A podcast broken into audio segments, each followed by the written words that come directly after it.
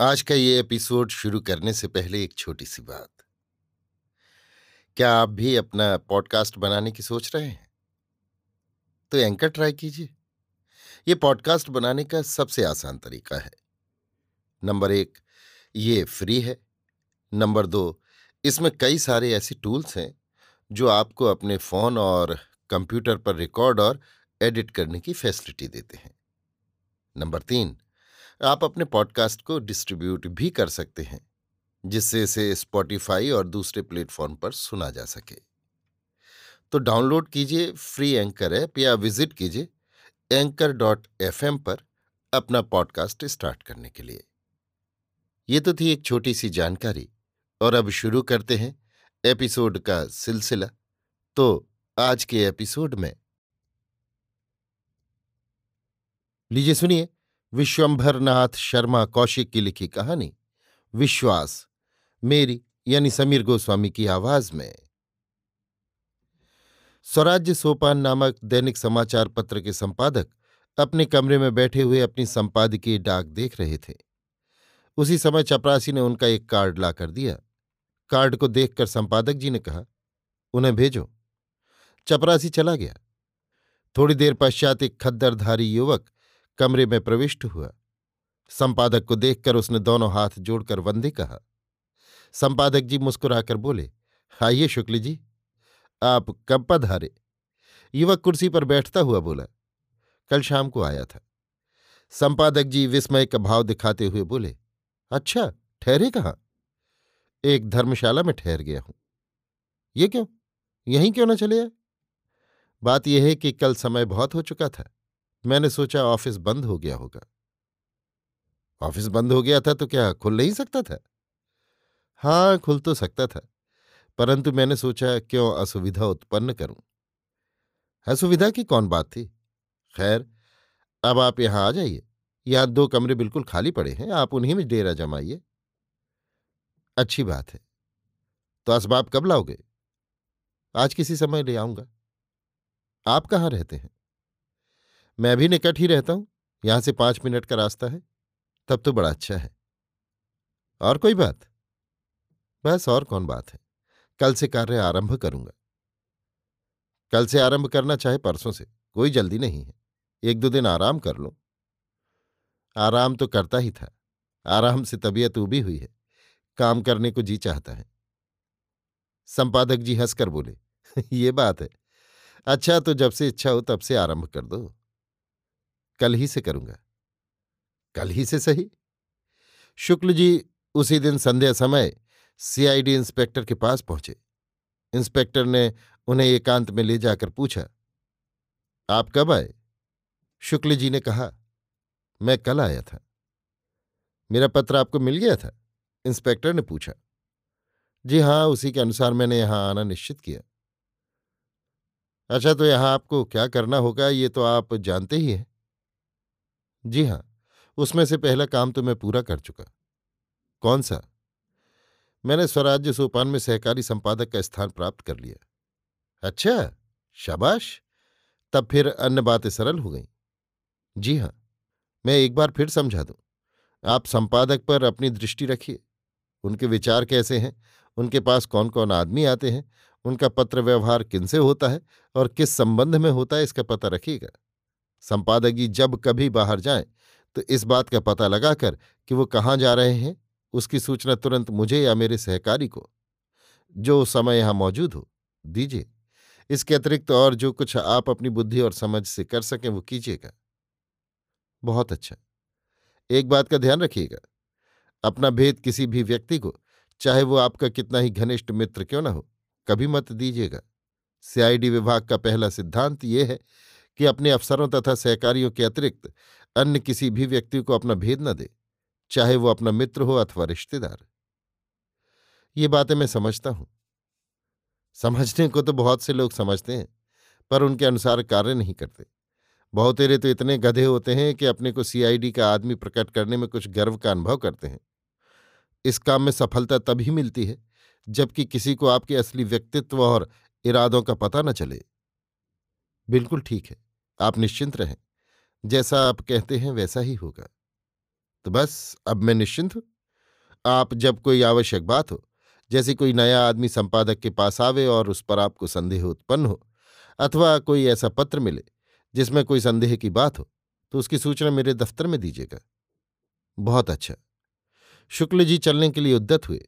Inspector ने खड़े होकर कहा यह तो शायद आपको मालूम ही है कि इस नगर में आपका सहकारी कोई नहीं है। और मैं तथा मेरे सहकारी आपके अफसर हैं। यहाँ की स्थानीय सीआईडी? इंस्पेक्टर शुक्ल जी का वाक्य पूरा होने के पूर्व ही बोल उठा। यहाँ के स्थानीय सीआईडी से आपका कोई संबंध नहीं है। उनके लिए आप उतने ही अपरिचित हैं जितने कि एक साधारण आदमी के लिए। आप केवल ये दो बातें याद रखें। एक तो ये कि आप यहाँ अकेले हैं, आपका कोई सहकारी नहीं है, और मैं और मेरा सहकारी आपके अफसर हैं। ये मैं पहले बतला चुका हूँ कि अपना रहस्य अपने सहकारी तथा अफसरों को छोड़कर किसी पर प्रकट न कीजिए। तो इससे क्या नतीजा निकला? यही कि आप और आपके सहकारी के अतिरिक्त यहाँ और कोई व्यक्ति ऐसा नहीं है, जिस पर मैं अपना व्यक्तित्व तथा अपनी नीति प्रकट करूँ। ठीक, अब आप अपना कार्य आरंभ करें। शुक्ल जी को स्वराज्य सोपान में कार्य करते हुए तीन मास व्यतीत हो गए हैं। पत्र संपादक शुक्ल जी से यथेष्ट स्नेह करने लगे हैं। संध्या समय कार्य से छुट्टी पाकर शुक्ल जी, बहुधा संपादक जी के घर पर पहुँच जाते हैं और बहुधा भोजन भी वहीं करते हैं। संपादक जी के दो छोटे बच्चे उनसे हिल गए हैं। शुक्ल जी, बहुधा उनको खिलाया करते हैं। एक दिन संध्या समय शुक्ल जी संपादक के मकान पर पहुँचे। उन्होंने संपादक जी के कमरे में पहुंचकर आवाज़ दी, शांति, क्या कर रही है? उनकी आवाज़ देते ही एक पंचवर्षीय बालिका घर के भीतर से दौड़ी आई और चाचा चाचा कहकर उनसे लिपट गई। शुक्ल जी ने उसे गोद में उठा लिया और बोले, क्या कर रही थी? लड़की ने कहा, कुछ नहीं, बैठी थी। खाना खा लिया? हाँ। पिताजी क्या कर रहे हैं? नहा रहे हैं। शुक्ल जी बालिका को गोद में लिए बाहर आ गए। कमरे के सामने कुछ थोड़ी सी खुली भूमि थी। वहाँ खूब पानी छिड़का हुआ था और तीन चार कुर्सियाँ पड़ी हुई थी। शुक्ल जी एक कुर्सी पर बैठ गए। बालिका थोड़ी देर पश्चात भीतर चली गई। बालिका के भीतर जाने के पाँच मिनट पश्चात संपादक जी बाहर आए और बोले, कहिए शुक्ल जी, क्या है?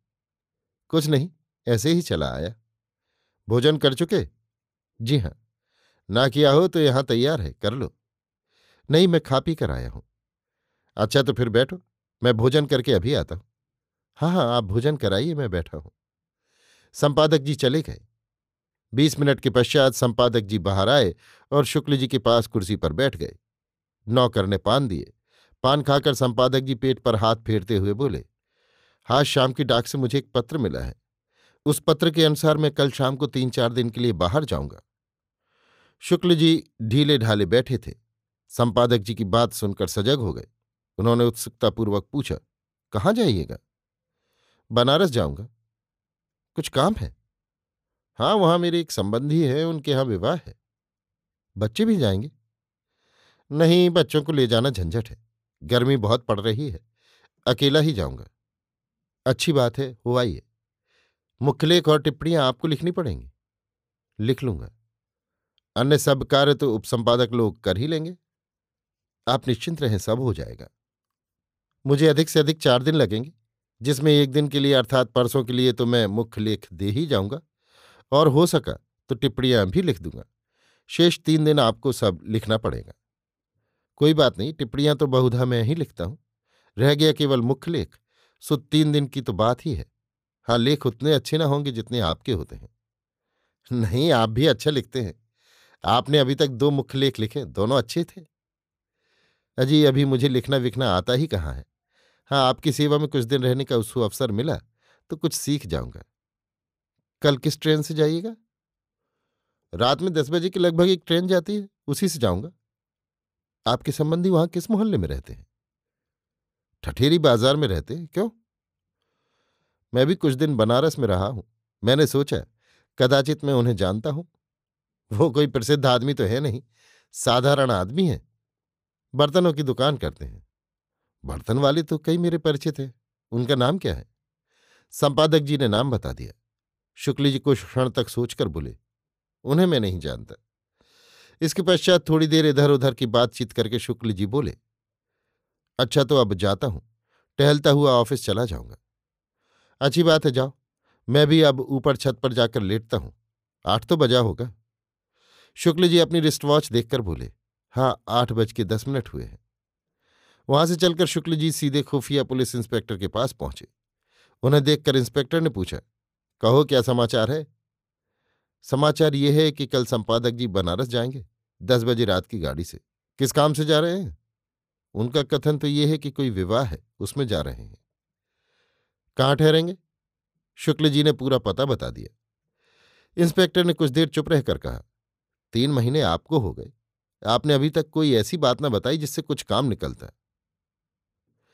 कोई ऐसी बात ही नहीं हुई। होती तो बताता। हुई क्यों ना होगी, पर जान पड़ता है आपको पता नहीं चलता। ये तो असंभव है, मैं ऑफ़िस में ही रात दिन रहता हूँ, प्रत्येक आदमी को देखता रहता हूँ, जितनी चिट्ठियाँ आती हैं उन्हें भी पढ़ता हूँ, केवल संपादक जी की व्यक्तिगत डाक मुझे पढ़ने को नहीं मिलती। वही तो खास चीज़ है, इंस्पेक्टर ने मेज पर हाथ मारकर कहा, वो तो मुझे देखने को मिल ही नहीं सकती, ज़रूरत उसे ही देखने की है, साधारण संपादकीय पत्रों में क्या धरा है? देखिए, चेष्टा करूँगा। इस विभाग में आपकी उन्नति तभी हो सकती है जब आप कोई काम करके दिखाइएगा। चेष्टा तो मैं ऐसी ही कर रहा हूँ। आपको तीन महीने की मोहलत और दी जाती है। यदि इतने समय में आपने कोई काम न किया तो फिर आपको यहाँ रखना व्यर्थ होगा। समझे? हाँ समझ गया। चेष्टा करूँगा। अच्छी बात है। जाइए। संपादक जी के बनारस जाने के दो दिन पश्चात शुक्ल जी महाराज पुनः इंस्पेक्टर के पास पहुँचे। इंस्पेक्टर ने उन्हें देखकर किंचित उत्सुकतापूर्ण स्वर में कहा, कहिए, कोई नई बात? शुक्ल जी ने स्वराज्य सोपान का ताज़ा अंक उनके सामने रख दिया और कहा, इसका मुख्य लेख पढ़ जाइए। इंस्पेक्टर ने मुख्य लेख पढ़ा। लेख पढ़ चुकने के पश्चात उसने कहा, लेख तो बहुत ही कड़ा है, इसके कारण तो संपादक निश्चय फंस जाएगा। तो बस ठीक है, इसीलिए तो लिखा ही गया है। किसने लिखा है? मैंने। अच्छा जी हाँ उस दिन आपने कहा था कि कुछ काम करके दिखलाओ। सो फ़िलहाल मुझे यही सूझा संपादक जी बाहर गए हुए हैं। आजकल मैं ही लिखता हूँ। मैंने सोचा ये अच्छा मौका है।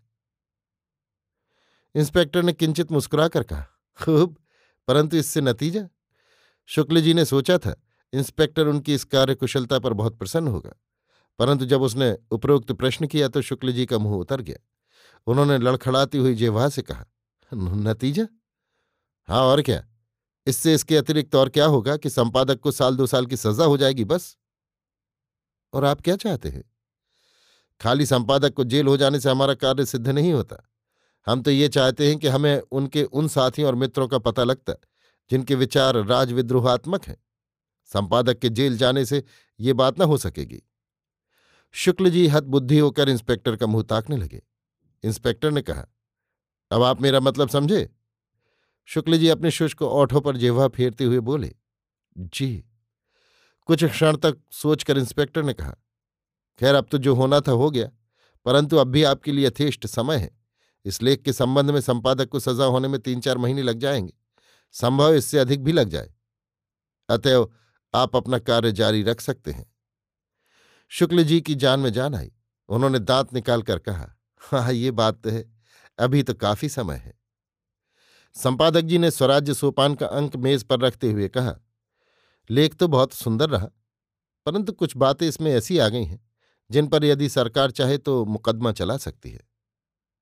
शुक्ल जी ने कहा, चला सकती है तो चलावे, मैं इस बात से जरा भी भय नहीं खाता।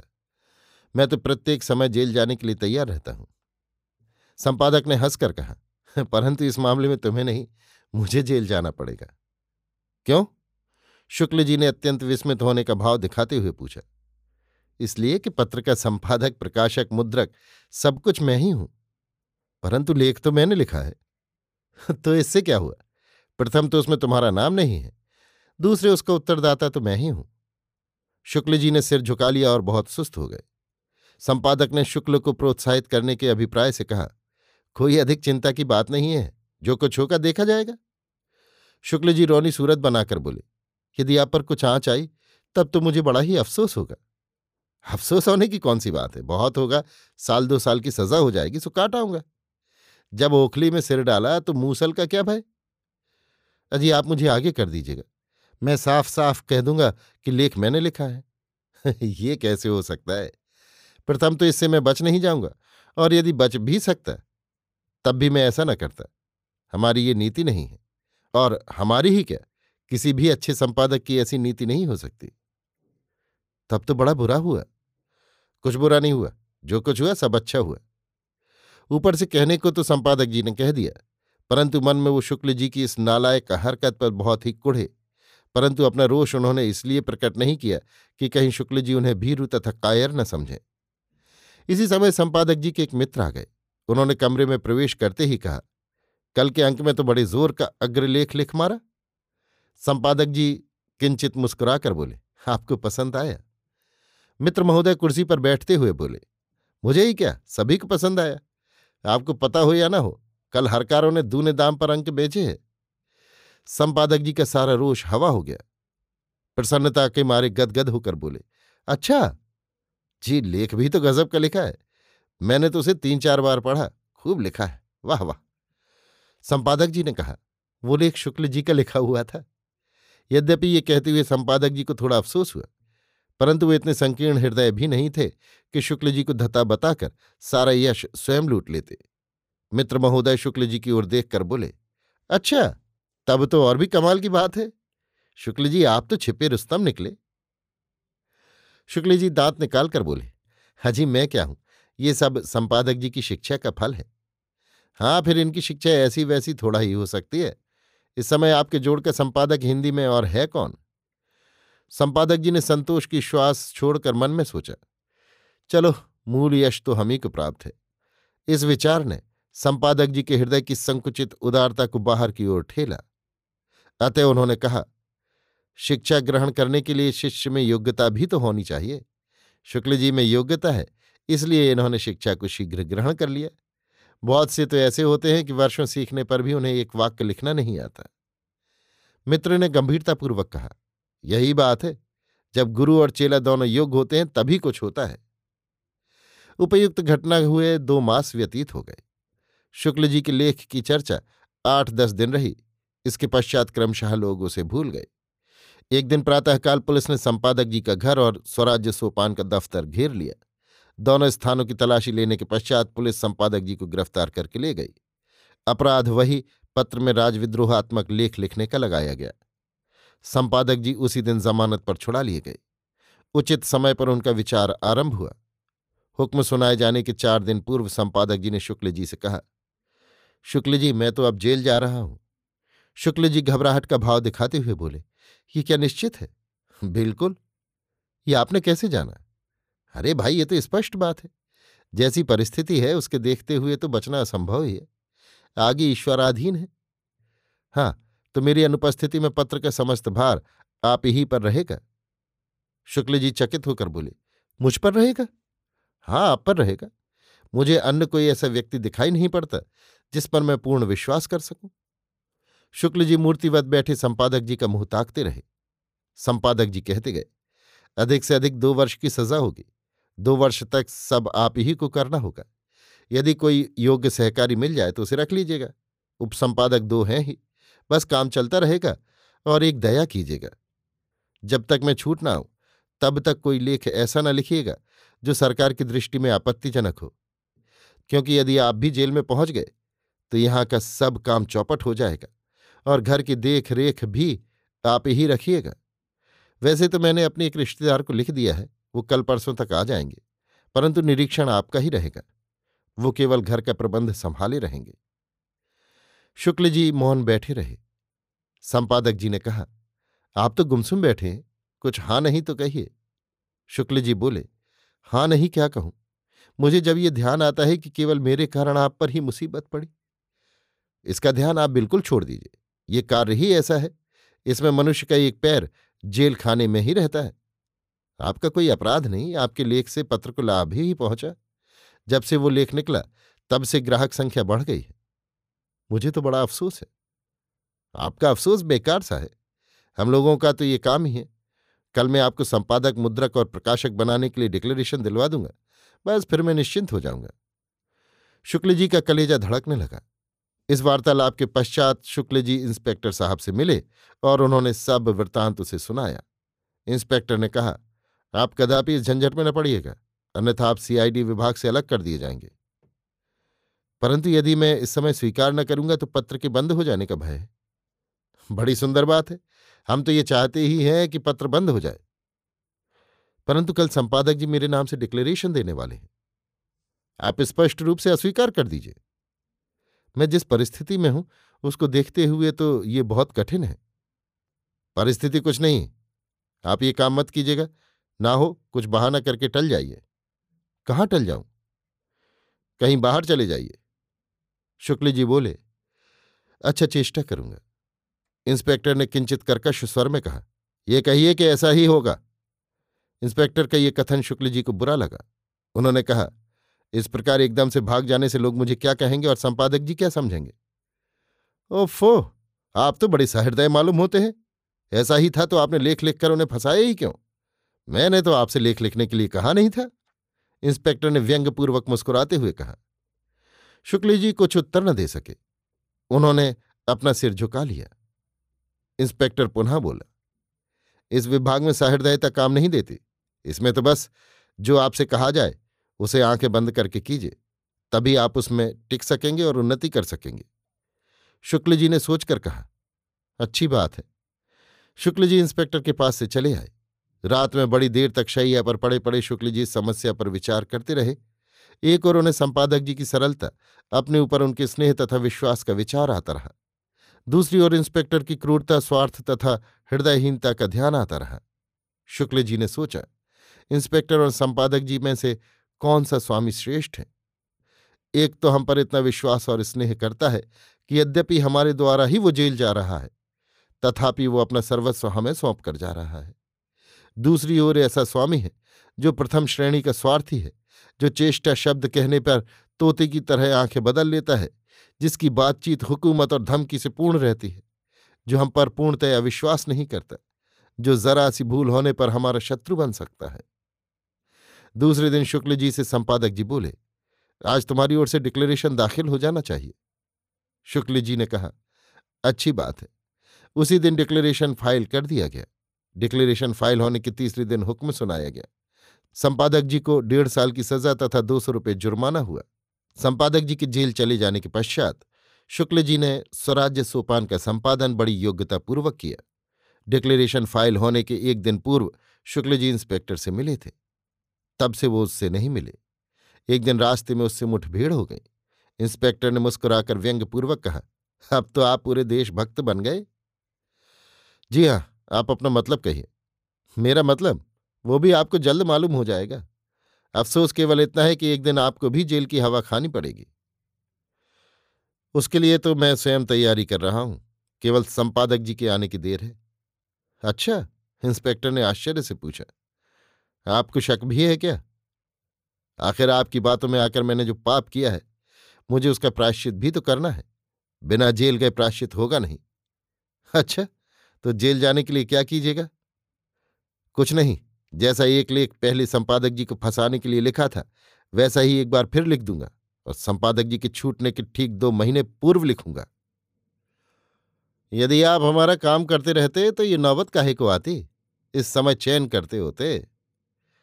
भगवान उस चैन से बचावे। उस चैन से यही बेचैनी कहीं अच्छी है। इतना कहकर शुक्ल जी चल दिए। इंस्पेक्टर हॉट चबाते हुए उनकी ओर ताकता रह गया।